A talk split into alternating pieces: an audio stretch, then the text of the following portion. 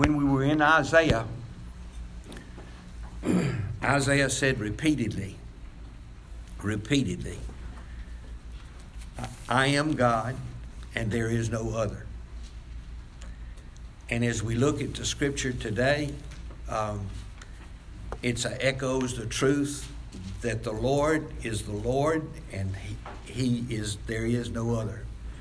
Jeremiah has been talking to Judah, the two little tribes to the south. We call it Judah and Benjamin. We call it the southern kingdom, because the northern kingdom, the 10 tribes to the north, had already been taken in captivity by the Assyrians. Yet the Babylonians were knocking on the door here, and we'll see some of that. And in our introduction, we talked about the timeline, and rather than being a continuous thing when we go through Scripture here, Jeremiah kind of bats back and forth, and we find at this particular time that Nebuchadnezzar and the Babylonians were around Jerusalem at the time. And yet some of the kings were getting together and says, let's form a loose confederation or something and fight these people. And Jeremiah picks up this thing. He knows it. It's not that background is not given to us in Scripture, but history tells us that, and these people we read from tell us that. As Art and I have told you before, we don't have any sense. We just read and tell you what somebody else has said. So in this particular case, when we pick up in chapter 27, that's what's happening in this case. In the beginning of the reign of Zedekiah, son of Joash, Josiah. Now, this was the last king of the 5 kings that Jeremiah in chapter 1 said that he was going to do. After Zedekiah's reign, they went in the exile, into captivity. So he says here, in the beginning of the reign of Zedekiah, the son of Joash, the king of Judah, the word came to Jeremiah from the Lord, saying, Thus says the Lord to me, make for yourselves bonds and yokes and put on your neck. Now, if I was talking to some youngsters, they wouldn't know what a yoke is. Now, this crew should know what a yoke is. A yoke of oxen, a yoke of, a team of mules or that kind of thing, but it's a stock. He says, make a yoke. Make for yourself bonds and yokes and put them on your neck. And send words to the king of Edom, Moab, Ammon, Tyre, Sidon, by the messengers who come to Jerusalem. Command them to go to their masters. Thus says the Lord of hosts, the God of Israel. Thus you shall say to their masters. Now, if you got the New American Standard, the deity is capitalized. So he starts off in verse 5. I have made the earth, the men, and the beasts that are on the face of the earth by my great power, by my outstretched arm, and I will give it to the one who is pleasing in my sight. Isaiah said, I am God and there is no other. God told Jeremiah to tell him, he says, I'm the God of heaven, and I have made the earth and the men and the beasts that are on the face of the earth, and I'm going to do as I please. It's the last thing. And I will give it to the one who is pleasing in my sight. Now, I have given all these lands into the hand of Nebuchadnezzar, king of Babylon, my servant. I have given him and also the wild animals of the field to serve him. Now, we need to understand that he says God has given the land into the hand of Nebuchadnezzar, my servant.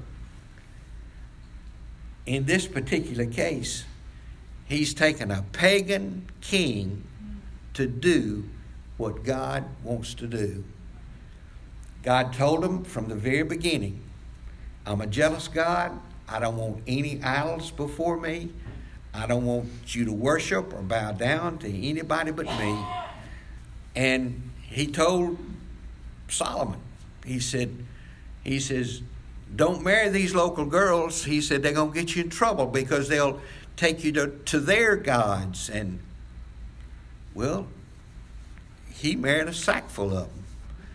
And they did just that. They perverted the worship of the Lord to other people. And the prophets from Samuel, who was the first prophet, on down through time, he says, don't do that. Don't do that. When we were in Isaiah, we had some scripture in there, and he says, you take a board, a timber, and he says, you cook food on part of it. And he says, you warm yourself with part of it. And part of it you build an idol who can't talk, who can't think, who can't eat, who can't do anything. And when we were going through that, Art was teaching at that particular time, and somebody in one of you said, well, what if they burn up the wrong piece? You know? And it's that's silly, you know, when they come worship these idols that didn't mean anything. Verse 7, all the nations shall serve him and his son and his grandson until the time of his own land comes, and then many nations and great kings will make him their servant. Make him their servant. He's going to use Nebuchadnezzar and Babylon for a time. And yet, after that, they would meet their fate. And we've talked about Babylon. It was beautiful from what we know. And today, it's a desert in Iraq. You can't find anything there. God said so. He's going to destroy it, and he did.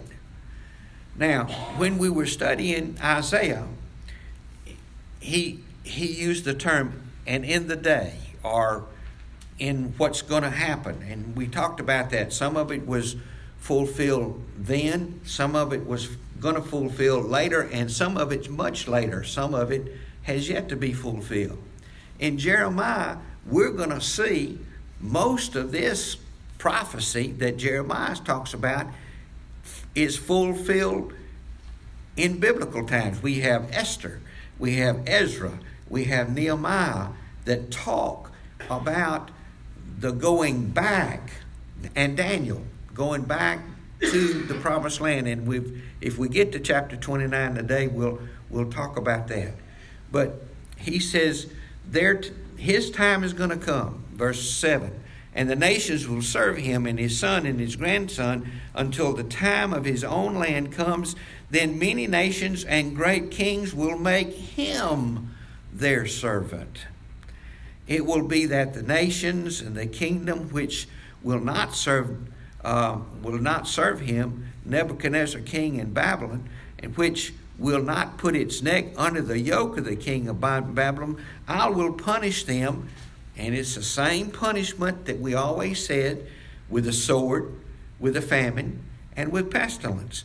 He said, if you're not going to do what I said I was going to do, I'm going to kill you with a sword. I'm going to kill you with a pestilence, or I'm going to kill you with famine.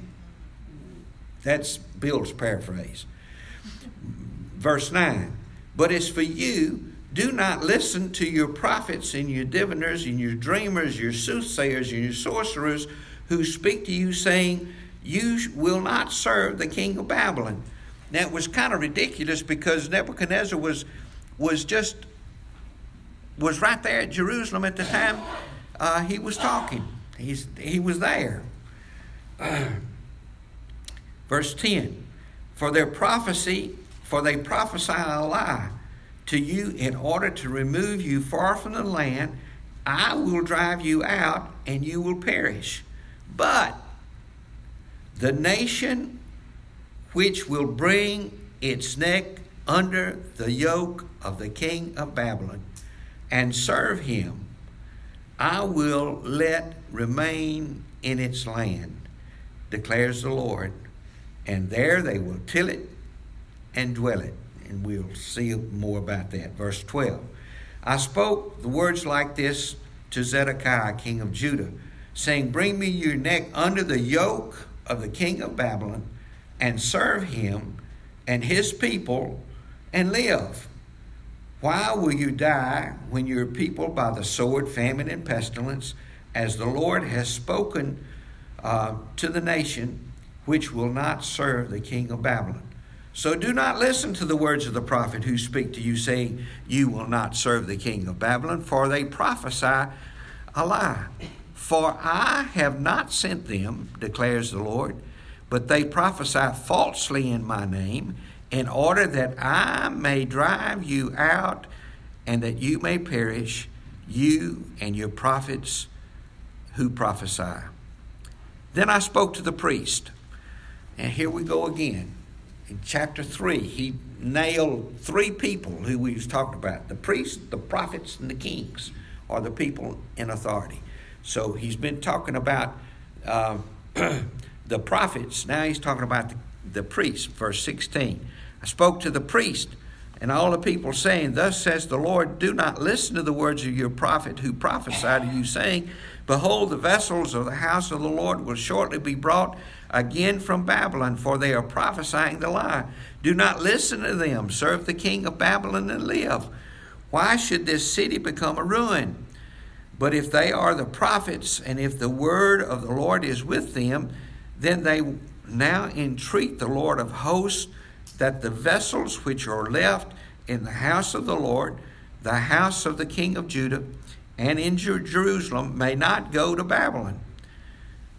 If they're prophets, he says, let them entreat the Lord of hosts that the vessels which were left.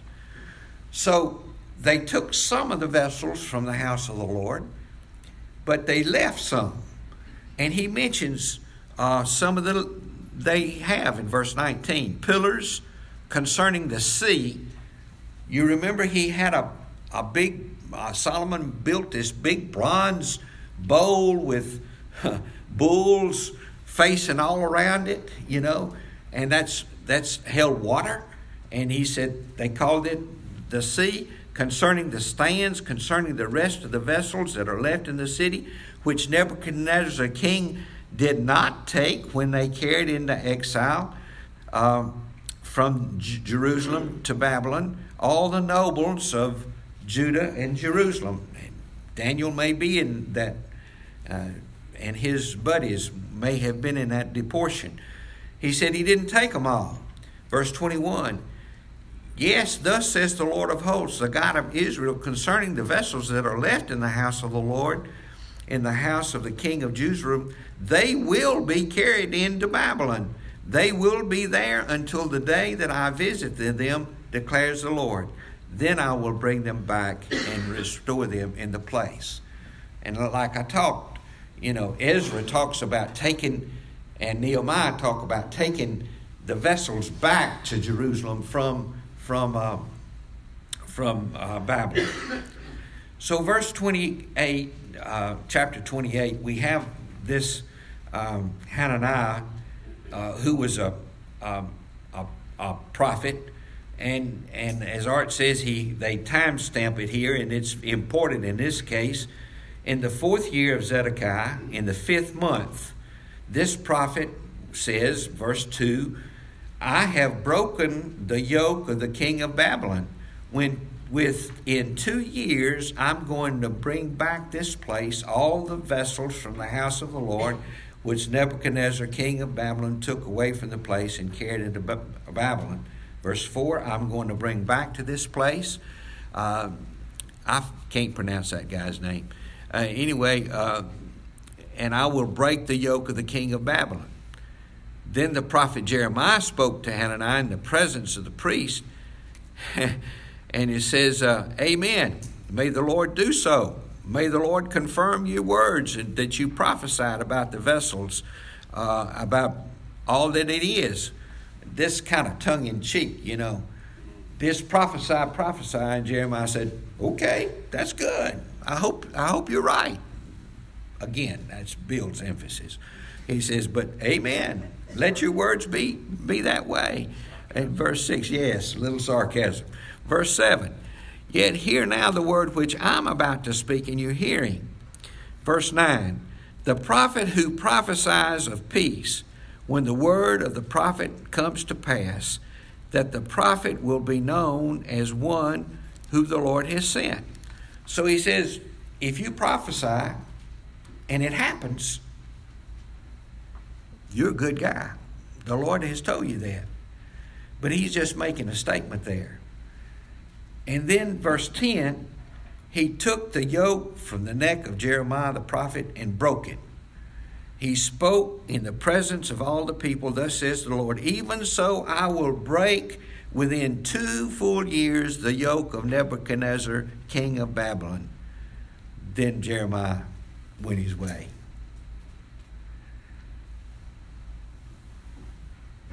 Skip down to verse 14. For thus says the Lord of hosts, the God of Israel, I have put a yoke of iron on the neck of all these nations. They may serve Nebuchadnezzar, king of Babylon. They will serve him. I've also given to him the beast of the fields. Then Jeremiah the prophet said to Hananiah, listen now, Hananiah,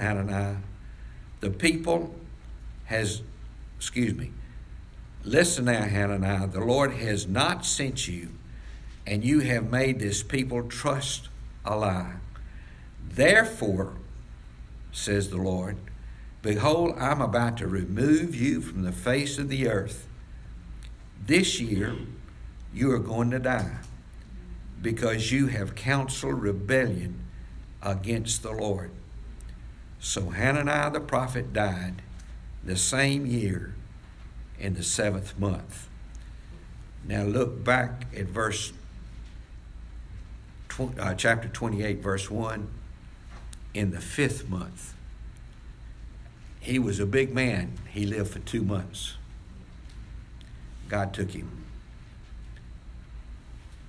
I am God, and there is no other. And what he says, he's going to do. He used a foreign power to bring about his will, to whip the children of Israel because of years and years and years of rebellion.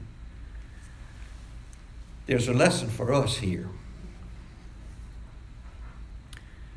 The 10 Commandments, and we've talked about that many times, and I'm going to say it again in just a minute, that the 10 Commandments were not written to us.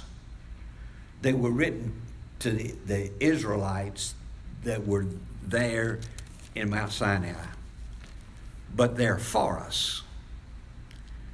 Art mentioned a few Sundays ago that the only one of the 10 Commandments that Jesus didn't okay or ratify or add to was the idea of the Sabbath. But in Deuteronomy 5, which is the second giving of the law. Verse 15, when you shall remember when you were a slave in the land of Egypt, the Lord your God brought out there by a mighty hand and an outstretched arm. Therefore, the Lord your God commanded that you observe the Sabbath. Honor your father and your mother as the Lord has commanded you, that your days may be prolonged, that it may go well with you in the land which the Lord had gives you. Now, in Exodus chapter 20, he expands a little bit on that.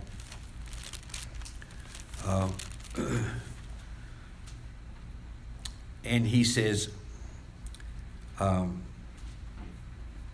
he doesn't expand on it. Where am I? Oh, yeah, it's in verse 5.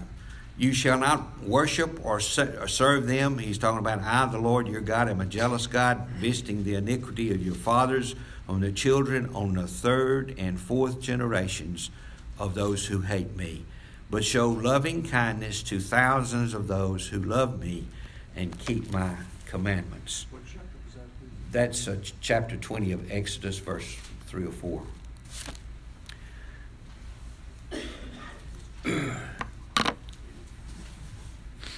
I've often said, I personally stand on the shoulders of some great people. Both of my grandfathers, my dad, were honorable men, and they taught me. And I stand on their shoulders today.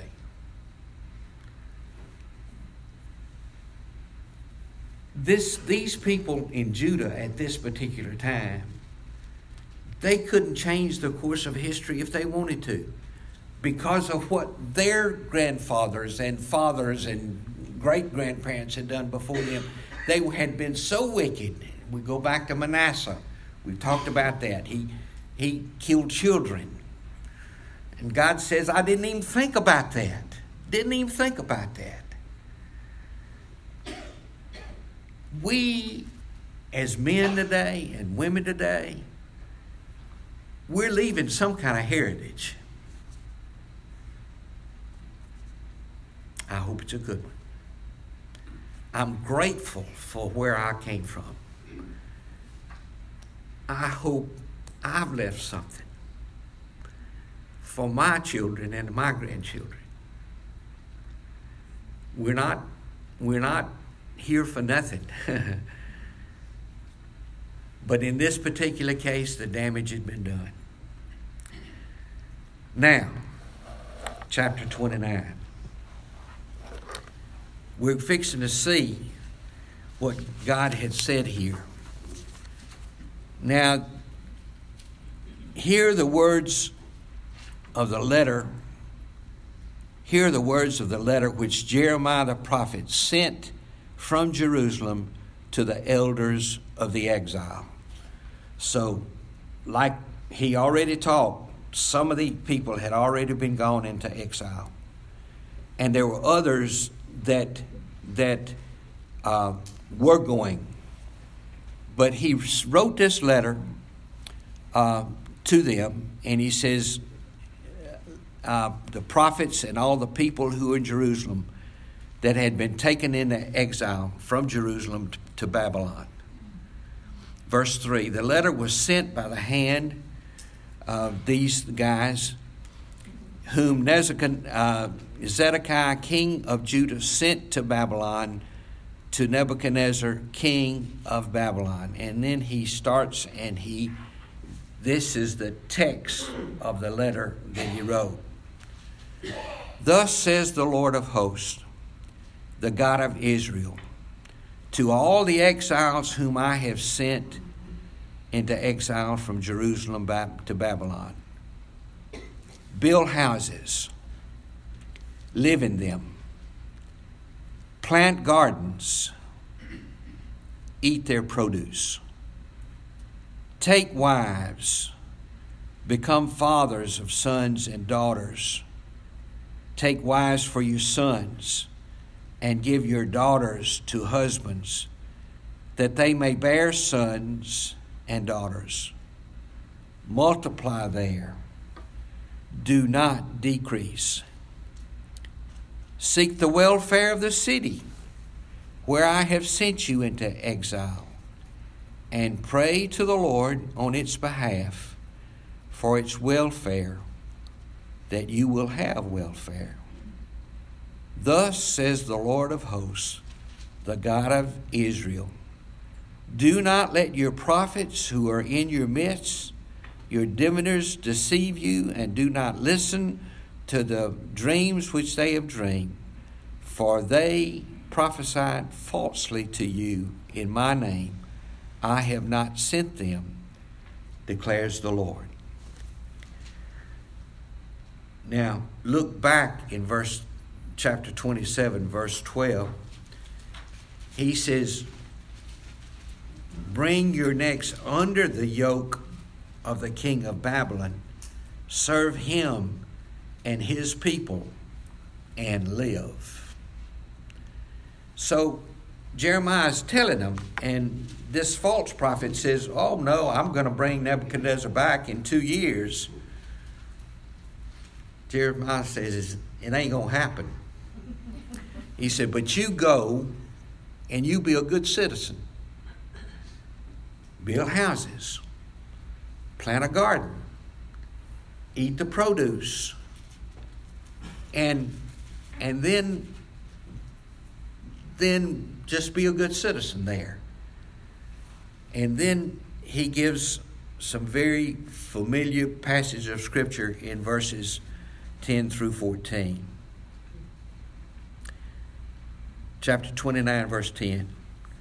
For thus says the Lord, when 70 years have been completed for Babylon, I will visit you and fulfill my good word to you to bring you back to this place. So he says, you're going to be there for 70 years. And he says, and then I'll bring you back. And he brought them back. And it was a miracle that he brought them back. Ezra, the first chapter, first verse. Now in the first year of Cyrus, king of Persia, in order to fulfill the word of the Lord by the mouth of Jeremiah, the Lord stirred up a spirit of Cyrus, king of Persia, that he sent a proclamation throughout the kingdom and putting in writing. Verse 3, whoever there is among you of all these people, may his God be with him. Let him go to Jerusalem, which is in Judah, and rebuild the house of the Lord, the God of Israel. He is God who is in Jerusalem. You know, why did Cyrus do that? Excuse me. Would you hook me up, Sharon? Thank you. God said so. He said 70 years. You're going to be there 70 years and I'm going to send you back. Scripture says Cyrus, king of Persia, hey, you Jews, you want to go back to Jerusalem? Pack your donkey up. You can go. Just like that, it said. Verse 10, for thus says the Lord, when 70 years have been completed for Babylon, I will visit you and fulfill my good word to you and bring you back to this place. Verse 11. For I know the plans I have for you, declares the Lord, plans for welfare, not for calamity, to give you a future and a hope. Now, the wheels fall off the boat with that sometimes. What did we say about the Ten Commandments? It wasn't written to us, but it's for us. That scripture has been taken out of context so many times. It wasn't written to us, but it's for us. Now, I've wrestled with that verse, but this commentary, the fellow who wrote this commentary agrees with me, so I like people who agree with me, you know. He said, Christians facing difficult situations today can take comfort in Jeremiah 29:11, knowing that it is not a promise to immediately rescue us from hardship and suffering, but rather a promise that God has a plan for our lives regardless of the current situation. He can work through it to prosper us and give us hope for the future. We're in such a society that we want everything now. You know, I mean, I get upset when McDonald's makes me wait. You know, it's just we're just that way. We everything's instant. You know, we have instant news. You know, you look at your phone every day, too much. You know, and you see what's happening around the world in real time almost, and when we come to what God's got for us, we want it now. And so we take that scripture. He says, I know the plans I have for you, declares the Lord, the plans for welfare, not for calamity, to give you a future, not hope. And it's true. It's for us. But it's not immediate. And we so much want to make it immediate. We've had struggles. We've lost loved ones. We've prayed for healing. We've prayed for, you know, we've just begged the Lord to do something. And He says no. And yet ultimately, He knows our plans, and ultimately we will become victorious. I haven't talked to Art about this. You're hearing it for the first time. Maybe when we get through with Jeremiah, we might take a couple of Sundays and talk about heaven.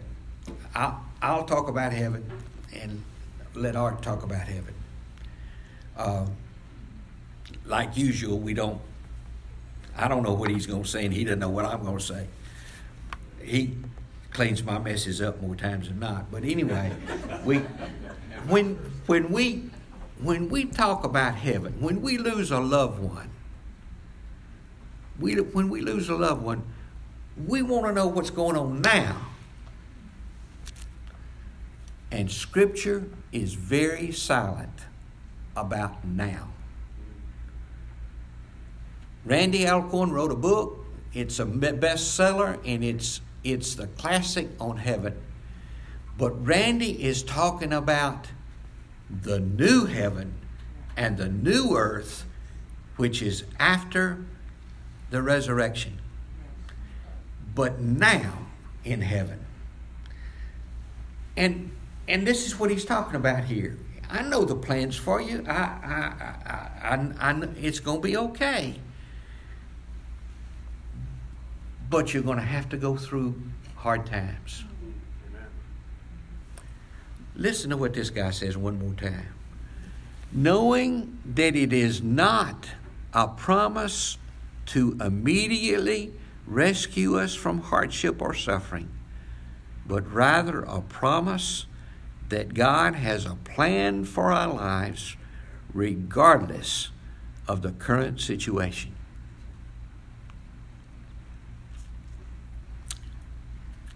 Okay, enough for Jeremiah 29:11. There's another scripture in Isaiah that Velt and I watch, well, she watches them all the time, cooking shows. On occasion, I watch some, but there's some of my YouTube watching. There's this colored lady that I love her, and she cooks some good stuff. But at the end of almost every session, she prays. And she comes back and she says, "No weapon formed against me will prosper." That's in Isaiah 2, by the way. I had to go find it. But they're talking about the millennium. You see how we take some scriptures and we use them for ourselves, for whatever, and they're not necessarily true in that situation. Scripture's always true. But we got to put it in context. We've talked about that. How do you interpret Scripture? It's context, context, context. Just like the realtor says, it's location, location, location. So, all right. Enough of me rambling. Verse 12. When you call upon me and come and pray to me, I will listen to you. You will seek me and find me when you search for me with all your heart. You can take those two verses to the bank. When you call upon me and pray to me, I will listen to you.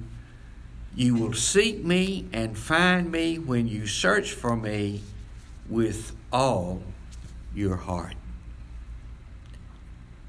Verse 14. I will be found by you, declares the Lord, and I will restore your fortunes and will gather you from the nations and from the places where I have driven you, declares the Lord, and I will bring you back to the place where I sent you into exile. Talking to the group that were in Jerusalem at this point in time. He says, I'm going to take you into exile. You're going to stay there for 70 years. And he says, you do these things. Build a house, plant a garden, take wives, marry. Be a good citizen. After 70 years, I'm going to take you back. I'm going to take you back.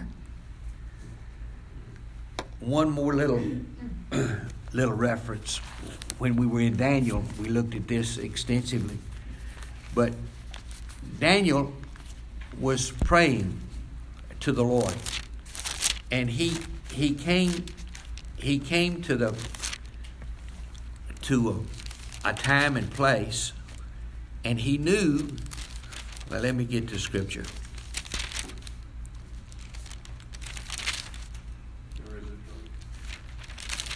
I'm chapter 8. He said, when I, Daniel, saw the vision and stood before the Lord, I heard him say to me, a man of understanding. Then in verse chapter 9, he says, in the first year of Darius, who was of Median descent, in the first year of his reign, I, Daniel, observed the books of the years which was revealed as the word of the Lord to Jeremiah, the prophet, for the completion of the desolation of Jerusalem, namely 70 years. So Daniel knew he had been there as a boy, taken as a youth. He lived to be an old man, and it was at this time. And he says, the 70 years that Daniel said, that Jeremiah said is about to come. And he prayed a prayer. And that prayer is the beautiful prayer. And he prayed for his nation, the nation of Israel. And the beautiful part about this to me is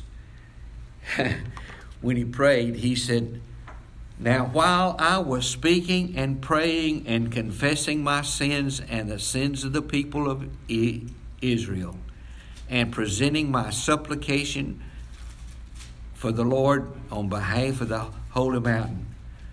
While I was still speaking in prayer, the man Gabriel, who I had seen previously, came to me in my extreme weariness, and he told me, he says, at the beginning of your supplication, the command was issued, and I have come to tell you, for you are highly esteemed, and heed the message and gain understanding of the vision. Daniel prayed. He was praying. And he was just praying. This is Bill now. God says, Gabriel, go tell him. I'm hearing his prayer. And tell him what's going to happen in the future. What did Jeremiah say here? He said in verse verse 12, when you call upon me and come and pray to me, I will listen to you, and you will seek me and find me when you search me with all your heart. That'll preach. That'll preach. Okay, we'll pick up with verse 15, chapter 29 next week, and we'll go. But we're fixing to see the shift.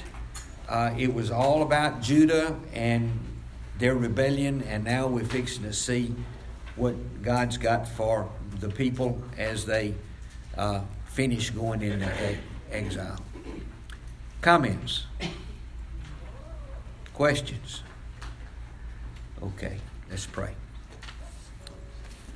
Father, we thank you for loving us and being with us.